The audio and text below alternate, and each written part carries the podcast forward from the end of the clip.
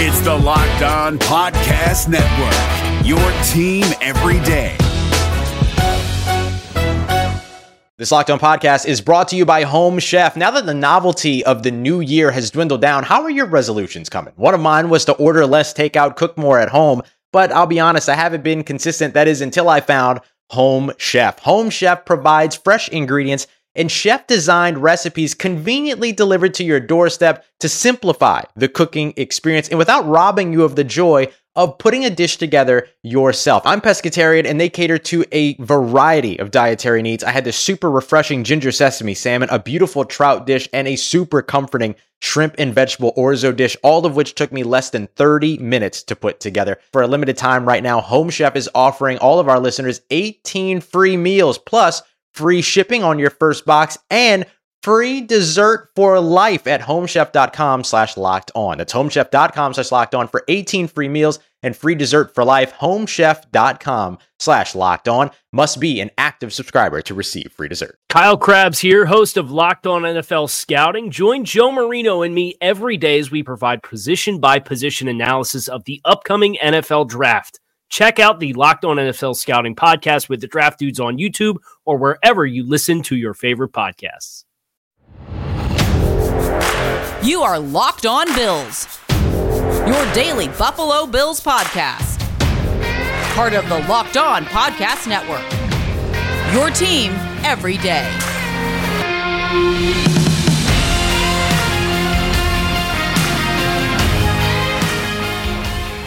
What's up, Bills Mafia? It's Joe Marino from the Draft Network, and I am your host of Locked On Bills. Make sure that you check out the Locked On NBA live draft show where NBA draft GOAT Chad Ford, Locked On NBA draft host Rafael Barlowe, and Locked On NBA host John Karalis will be live this year covering the NBA draft.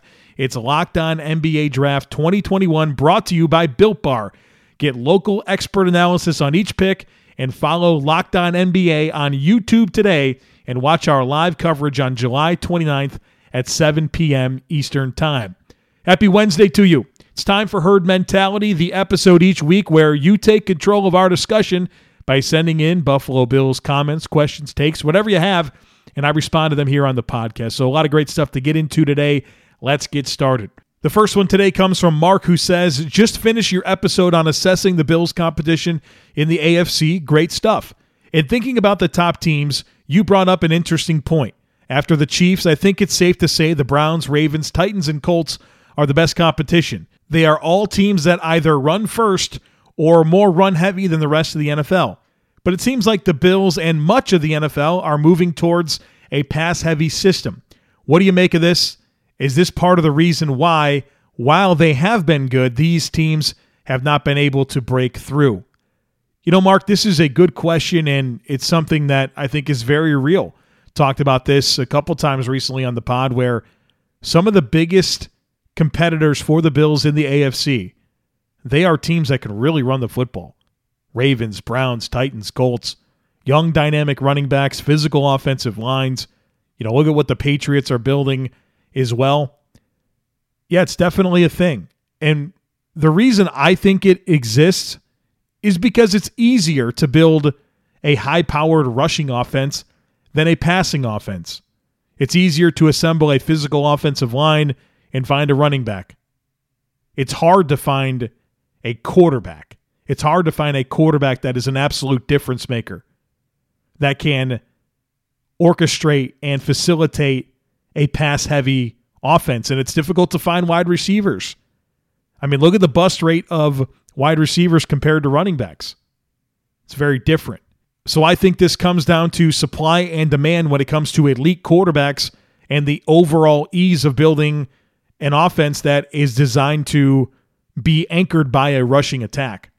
Drew says, I've enjoyed listening to your podcast about the individual position groups, and I wanted to ask about the interaction between different position groups. In particular, I understand that our pass rush was good at generating pressures, but bad at generating sacks. I also understand that our secondary tries to keep things in front of them and limit big plays. I'd like to know if those two are related. Does the Bills' coverage scheme allow opposing receivers to uncover quickly for short throws, encouraging the quarterback to throw quick passes before our rush can get there? If so, would it be better to play more aggressive coverage early in the down, allowing our rushers more time to get to the quarterback while relying on Micah Hyde to limit big plays? So I think you have a really good point you bring up here, Drew. And you hear Sean McDermott in his press conferences talk about marrying the pass rush and the coverage and how those things have to be in sync.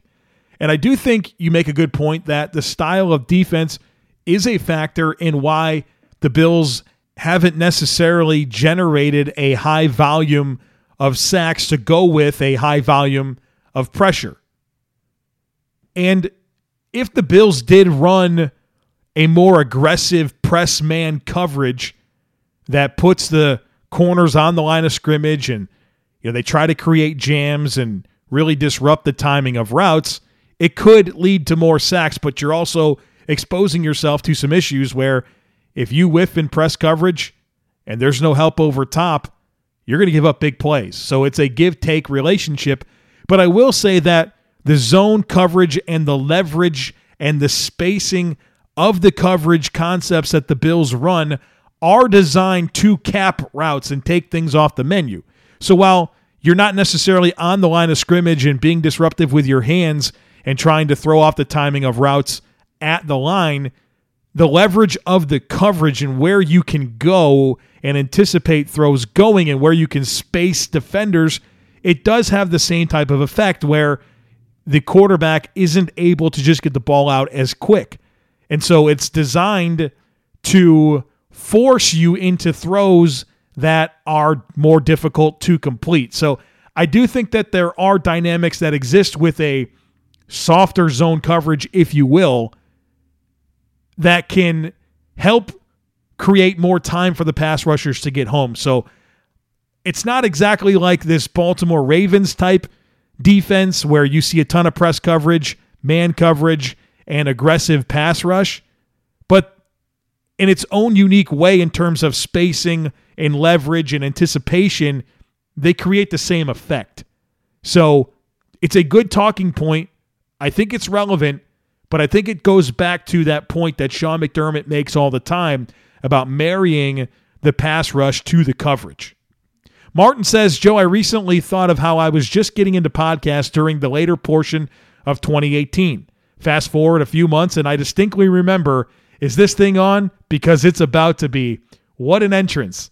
As a listener from day one, your thoughts, analysis, and opinions have been top tier, in my opinion, as your pod remains at my number one most listened to podcast since 2019. So, Martin has some fun questions building off of my podcasting journey here on Locked On Bills. And so, first of all, Martin, thank you for your kind words and all your support on the podcast. And so, I'll dig into these questions one by one. The first one is looking back, are there specific topics that you didn't like to talk about? Yes, a few things come to mind. But first and foremost, having to produce podcasts that reflect on two playoff losses the one to the Houston Texans, and of course, last year to the Kansas City Chiefs in the AFC Championship game. And it's not easy. The losses hurt me just like they do you. And coming up with the words and coming up with the tone and messaging that I think is appropriate to reach a group of fans that are hurting it's not easy and it's pretty stressful to think about how you're going to deliver that information. And so I remember distinctly after both of those losses and obviously being disappointed, having to get my mind right to come up with what I wanted to say on this podcast. And you don't have a lot of time to transition. And so you got to put the loss behind you as a fan very quickly and figure out how you are going to connect and reach the people that rely on you to deliver a podcast. And so um, every loss is difficult to respond to, but I will say the conversations that we have after a loss are much more important than the ones that we have after a win. And I've talked about this several different times. When the Bills win and it's a victory Monday, everybody listens. The numbers are great. When the Bills lose a game and it's not a victory Monday, listenership drops off considerably. I would say 25 to 35% any week I will lose audience because I'm guessing people just don't have the stomach to come back in and talk about losses. But folks, those are the most important conversations we can have on this podcast. So don't do that this year. Come on back on that Monday and let's have a conversation about it and reflect on the why and uh, have good discussions and have a complete understanding of the team. I would say a couple other things that come to mind on stuff that I didn't like to talk about. The Sean McDermott lacks a killer instinct narrative drove me absolutely nuts for however long that existed. Um, this expectation that the Bills were supposed to mop the floor with every opponent they have, which wound up happening like the last half of the season last year. But for a while there in 2019 and in the early stages of 2020, that was a tough narrative to have to deal with. And I didn't buy into it at all. And you try to find that delicate balance of, hey, I really respect and appreciate your question, but I just don't understand where you're coming from and trying to give data and information that is helpful. And I, I didn't enjoy that. And then I'll, I'll say all the off the field stuff is always uncomfortable to me. You know, I like talking about football and football players and how they affect football games and roster construction. But whenever it's Cole Beasley tweeting or whatever could possibly be going on, you know, Ed Oliver has an off the field incident, you know, that wound up being a bunch to do about nothing. But those types of things I do not enjoy talking about, but I know I have to. And so that's definitely on the list of stuff that I don't like talking about. Martin continues, he says, Was there ever a preferred topic you love discussing so much that you wish you had more time out of the week to share your thoughts about it? You know, a couple things come to mind here uh, first of all, I will say in season, I wish that I had more time to share my film notes. You know, I by the time the all 22 film comes out on Monday night or Tuesday and I watch it, there's just no time to really do a podcast about my all 22 reflections because by the time that happens, we're on to the next opponent. And so I just wish I had an extra day every week to incorporate an all 22 review podcast episode. The other thing is, I wish I had more time for guests during the season.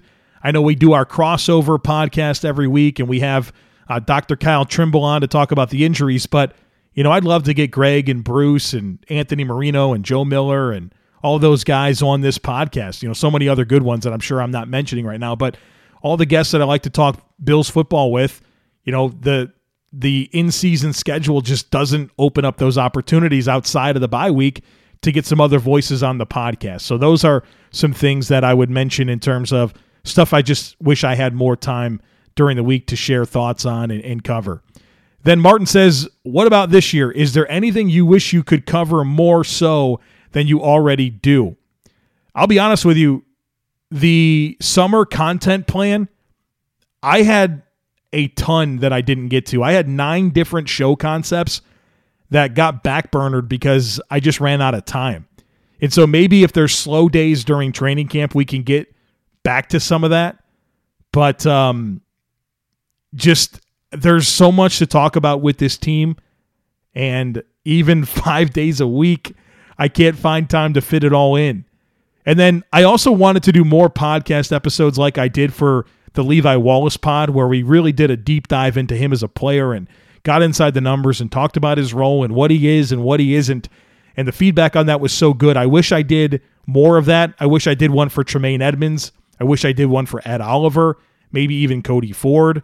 You're probably tired of hearing me talk about Dawson Knox, but he's another player. You know, like those controversial type players within the Bills community, those are the ones that I wish I did more player specific episode, deep dive type stuff on. So that definitely comes to mind. And lastly, Martin says, I just wanted to say I couldn't imagine not listening to your pod five times a week. Thank you for all the hard work you put into your craft.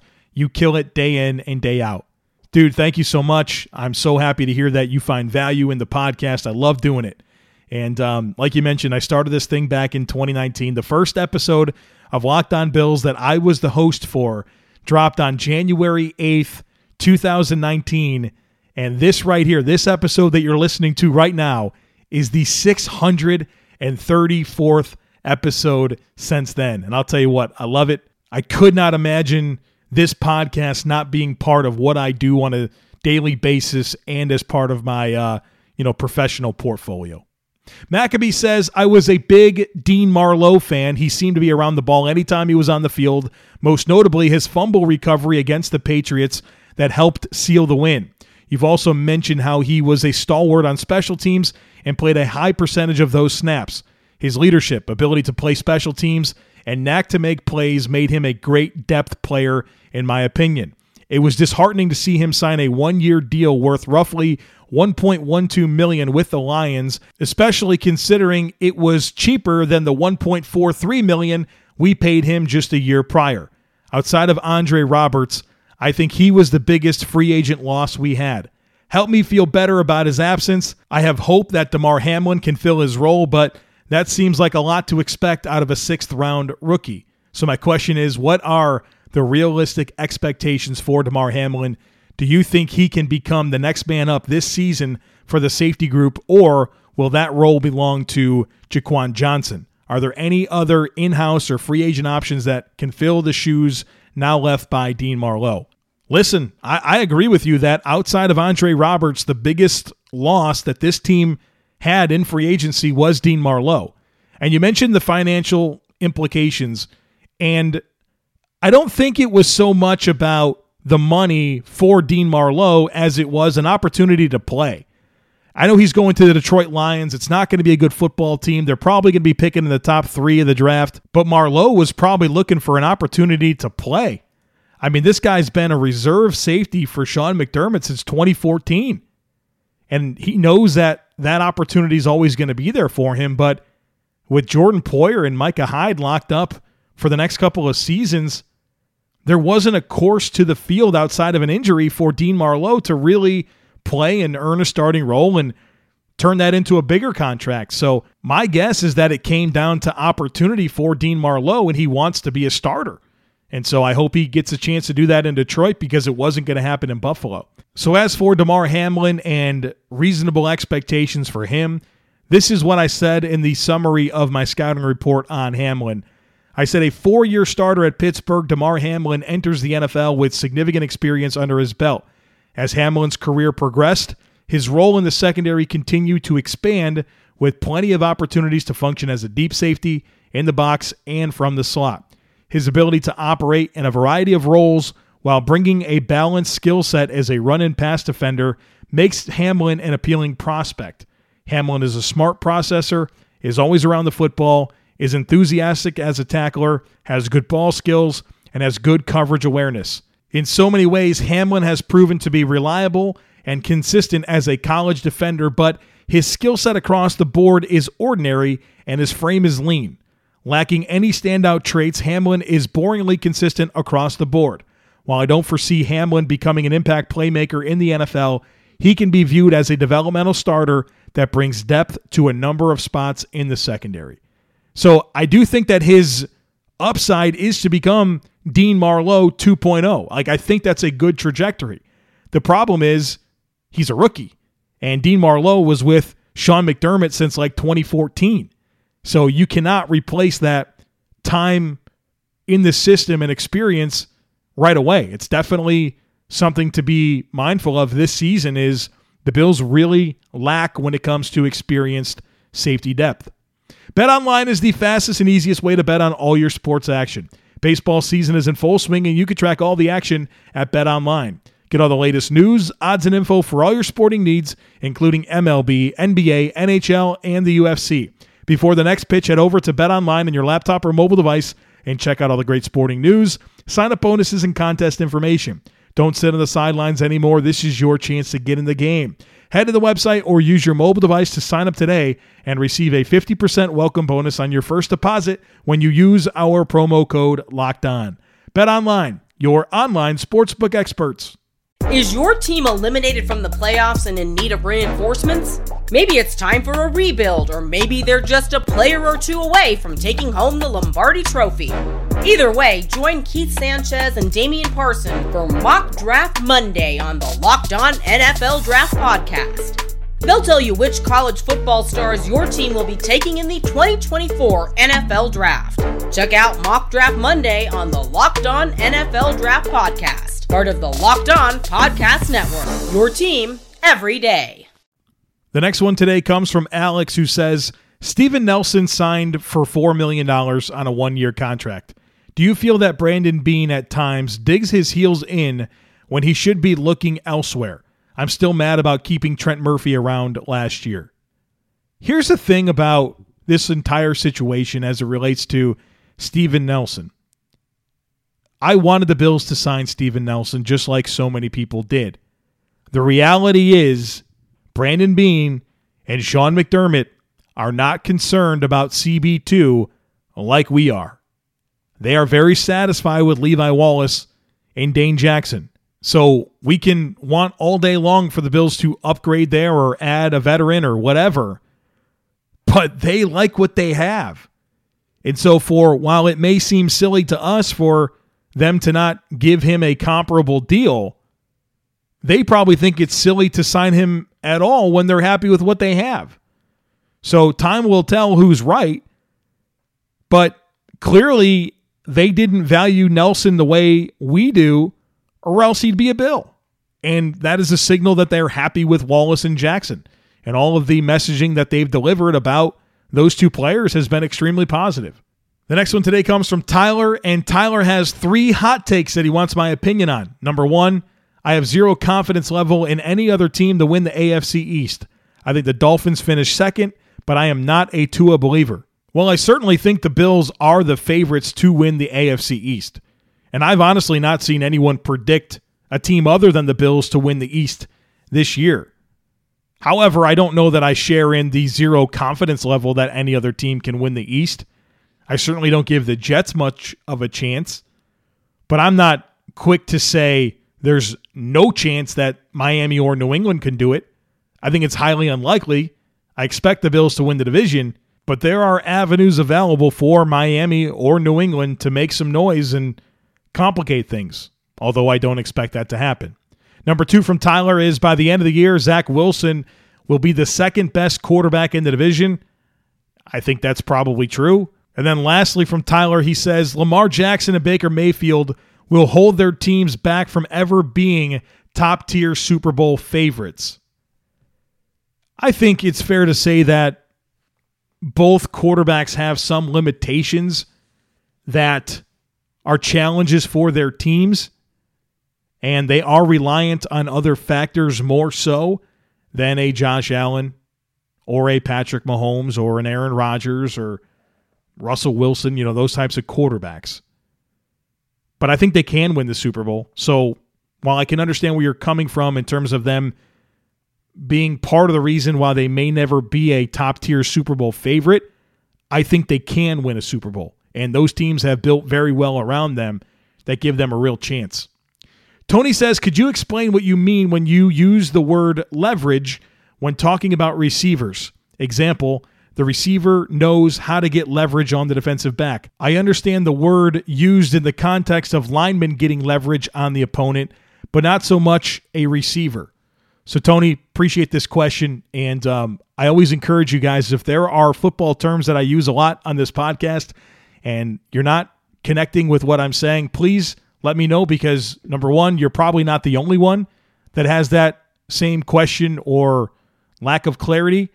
And secondly, every time that I get into these types of football conversations or football term conversations, people give me a lot of great feedback and say, hey, thanks for explaining that. I really enjoyed it. So if you have something, let me know. And so let's talk about leverage as it relates to a wide receiver on a defensive back. And so, what I mean by that is creating a situation where you, as the receiver, are able to put yourself between the quarterback and the coverage. And so that is what routes are designed to do create separation by distancing yourself from the coverage and giving that quarterback an opportunity to make a throw. And so when you are leveraged, you are in that position. meaning that the defensive back has to go through you to make a play on the football. So that is what route running is all about. It's about being able to create leverage from the coverage so that you're available for the quarterback. And maybe it's helpful to discuss things the other way around, where if you're a cornerback, I talk about how you can cap routes or you could take throws off the menu. And what I mean by that is you don't allow that leverage. You shut down that route. You shut down that route break and don't enable that receiver to establish the leverage to complete a throw. The job of a quarterback is to find leveraged receivers and put the football in a spot where they can go catch it. So that is what I mean by leverage. Alex says, I don't know how you find time to do all the things you do. I was wondering of all the college player scouting and grading that you do, do you ever evaluate the players once they become pros? For instance, you graded a player very high on a number of attributes, but once that player becomes a pro, those attributes didn't translate to the NFL, and you realized you were way off. Do you use these types of learning tools to recalibrate your evaluation process?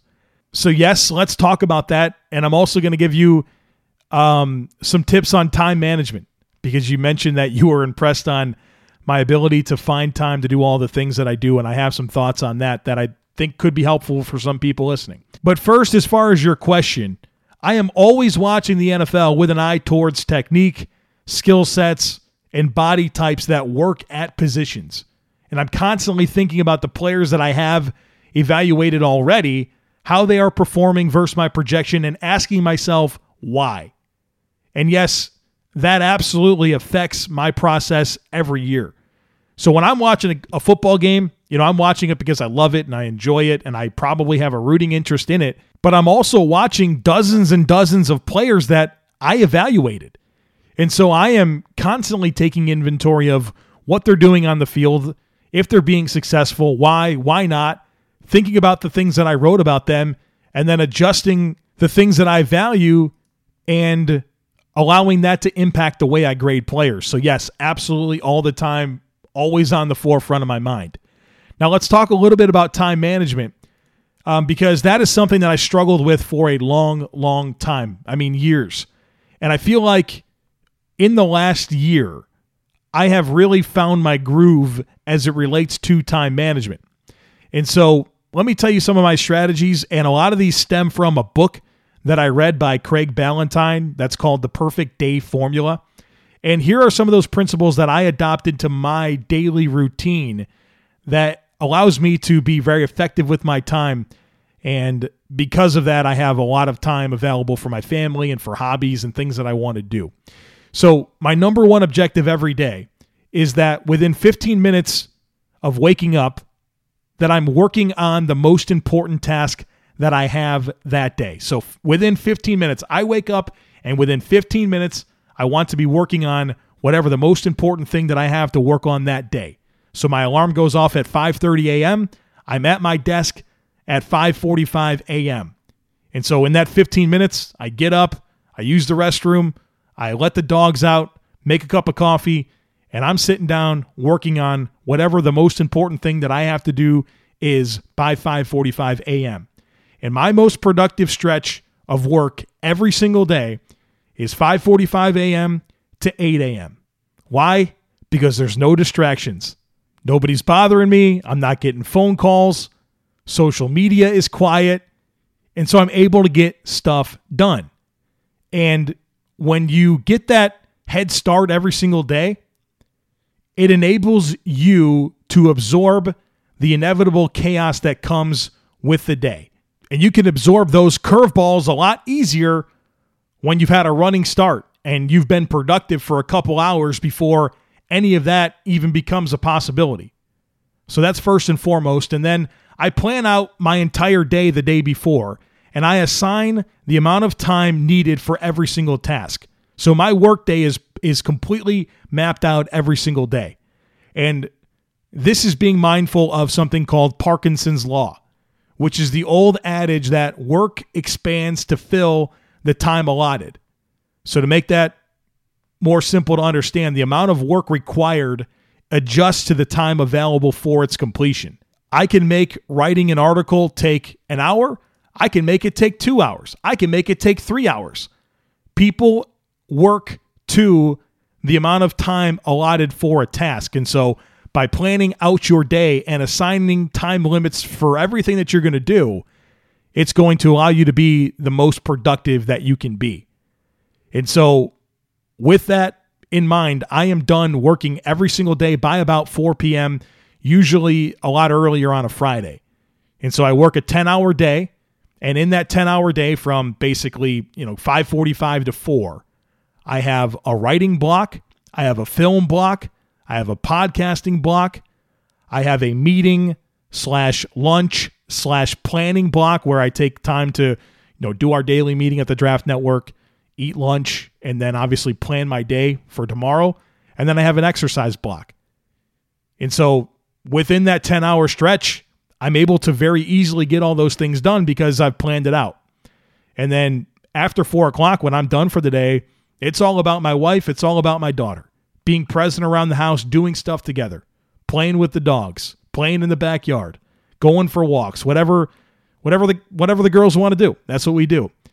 And so with effective planning and time management, you're not spending that time that you should be focused on your family, thinking about work and what you have to do the next day or what you need to do when they go to sleep because you didn't finish, because you didn't have a great plan and you didn't get started early enough. So I'm very guarded of my time as I've adopted these principles and my production, my time management, my time with my family, my time for hobbies, everything has been so much better. So, uh, there you go. That's what's been working for me. I know everyone's got different dynamics and situations in their life, but me embracing those principles has changed the course of my productivity and the way that my days look and the ways that my weeks look. And it's been wonderful. And I encourage you guys to find that rhythm for yourself because, man, being able to focus on what you need to focus on when you need to focus on it is great. The next one comes from Ryan who says, I have a scenario for you. Time is running out for Coach Marino's Bills, down by six and only with enough time to score on the kickoff. Things seem bleak. The team's special teams coordinator, Vontae Davis, it at halftime, so trickery is out. Luckily, the director of player personnel just gave Coach Marino his latest recruitment tool, a time machine capable of pulling any Bills returner from history for that kickoff. Who you got? My personal pick would be Terrence McGee. He always gave me butterflies whenever he was back there. So the answer absolutely is Terrence McGee the best kick returner in Buffalo Bills history. He's the one that I want as my one chance at a uh, kick return for a touchdown here. So, some fun facts on Terrence McGee. He holds five Buffalo Bills franchise records. Here they are most career kickoff return yards with 5,450, most career kickoff return touchdowns with five, the longest kickoff return touchdown at 104 yards. He has the most career fumble return yards and he has the most passes defended with 99. So Terrence McGee, a total stud in the history of the Buffalo Bills, and absolutely my choice in this scenario. Did you guys know that Built Bar has so many delicious flavors? There is something for everyone. They've got coconut, cherry, raspberry, mint brownie, double chocolate, cookies and cream, orange, strawberry, and salted caramel. And they're all delicious. My favorite is probably the cookies and cream, but I've been really enjoying the orange bars lately. But listen, maybe you don't know where to start. You want to try these flavors, but you're not sure which one to get. You can try a mixed box where you'll get two of each of the nine flavors. So it's an awesome place to start.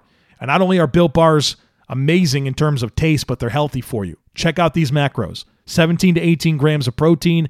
Calories range from 130 to 180. There's only 4 to 5 grams of sugar and only 4 to 5 grams of net carbs. The flavors are amazing. They're all tasty and they're all healthy. So I've got a deal for you. Go to builtbar.com, use our promo code LOCKED15, and it'll get you 15% off your next order. Again, that's promo code LOCKED15 for 15% off at builtbar.com. Is your team eliminated from the playoffs and in need of reinforcements? Maybe it's time for a rebuild, or maybe they're just a player or two away from taking home the Lombardi Trophy. Either way, join Keith Sanchez and Damian Parson for Mock Draft Monday on the Locked On NFL Draft Podcast. They'll tell you which college football stars your team will be taking in the 2024 NFL Draft. Check out Mock Draft Monday on the Locked On NFL Draft Podcast part of the Locked On Podcast Network. Your team every day. The next one today comes from David, who says If Cole Beasley manages to tweet himself out of a job, and assuming no trades or free agent pickups, how would you restructure the wide receiver room? So, first of all, I encourage anyone who has a concern about Cole Beasley and his tweets to listen to the first eight minutes of yesterday's podcast where I addressed that situation. But let's embrace the idea that for some reason Cole Beasley is not on the team. How would I restructure the wide receiver room? Well, I think you first look to Isaiah McKenzie as the slot receiver in that role. And I think you give a serious look to Tanner Gentry, who had a ton of production with Josh Allen at Wyoming in 2016. Now, he hasn't done a thing in the NFL, but I think that's your guy that you'd look to as a potential option for that role and see what happens. Um, I think Marquez Stevenson kind of takes on the Isaiah McKenzie role. And I think that's how you restructure things.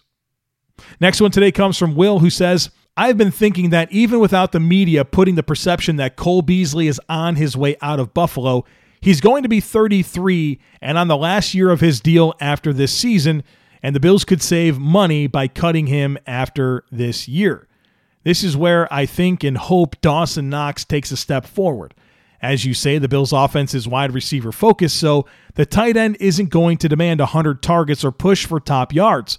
But I think Dawson can fill in as that third down go to target like Cole last year. I would love to hear your take on what role Dawson Knox could fill to be considered a successful draft pick. So, in my mind, for Dawson Knox as a third round pick to be a successful draft pick, this is what comes to mind it's consistency. I'm not looking for a certain number of catches or, or, targets. Just be consistent. Show that you can stay healthy first and foremost. That's been an issue for him. But hit blocks when you're supposed to. Catch the football consistently when you're supposed to. And if he does those things, I mean, the guy gets open. The guy makes dynamic plays after the catch. He puts himself in really good spots to catch the football. Just finish more. And I think that can happen. And at the end of the day, he's a third round pick, developmental starter type player. So put it all together this year. But, you know, he's been he's been asked to be the Bills starting tight end since he's walked into the building. Now, on your point about Cole Beasley and the cap savings and all that, uh, yes, the Bills can save 6.1 million against the cap in 2022 with a, an accumulation of 1.5 million in dead cap space if they move on from Cole Beasley. You know, one thing that you can do is extend him. That's a way to kind of move around some of that cap and save some money next year, but also have Cole Beasley. Here's the thing that I would get concerned about. If we think Emmanuel Sanders is on a one year type situation where he's probably not going to be on the team after this year, and Cole Beasley is a cut candidate, and Beasley and Sanders are likely two and three on the team in targets this year, are you really going to say goodbye to those two pieces of your offense in one offseason? You're going to say goodbye to the second and third most targeted player on the offense? That would concern me. And that's a little bit why I was pounding the table for the Bills to draft a receiver early last year. You know, you heard me talking about Elijah Moore as an option because you wanted to kind of get that guy in the building now so that way you have these types of options without having to ask these types of questions.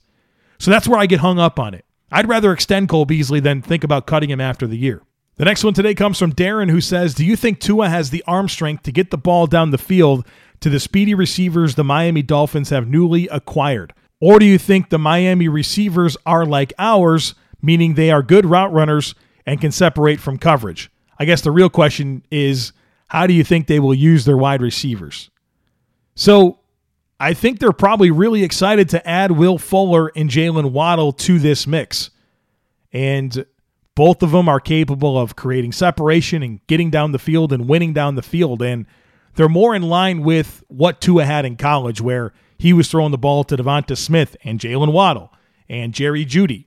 So last year he had what DeVante Parker and Preston Williams and these big towering, big bodied guys. And so now they got him players that are more like what worked for him at Alabama. So Waddle and Fuller are both field stretchers, guys that can get vertical, stress the secondary deep, and really affect the way that defenses line up against you. And so that should open up the deep passing game, but also when you have big bodied guys like Preston Wilson and DeVante Parker and Mike Gesicki, it gives them room to operate in the underneath areas. So I really like the makeup of this group, and it should give Tua what he needs to take a big step this year if he can do it. And so I think the thing about Tua and, and throws down the field, it comes down to a willingness from him. He was a good vertical passer in college when he pulled the trigger. But there's this narrative out there that he's averse to doing that and he doesn't want to push the ball down the field. At least last year, it certainly seemed that way. And maybe he's more healthy this year, being further removed from the hip injury. He's more comfortable, all those things, and he'll throw it with more enthusiasm down the field.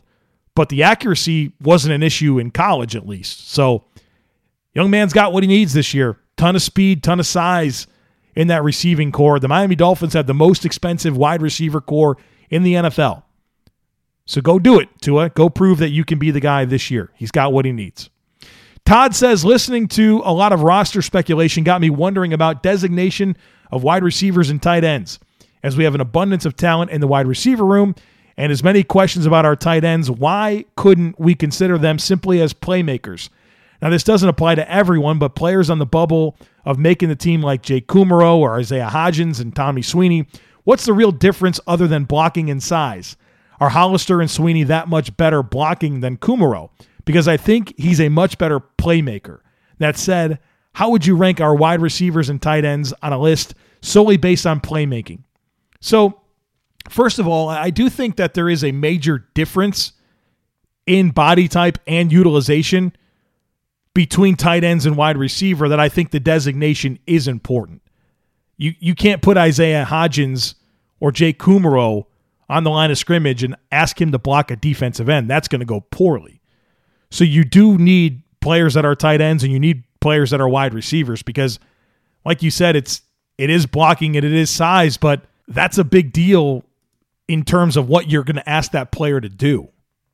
So, as for your request for me to rank the wide receivers and tight ends on a list solely based on playmaking, here you go. Number one, Stefon Diggs.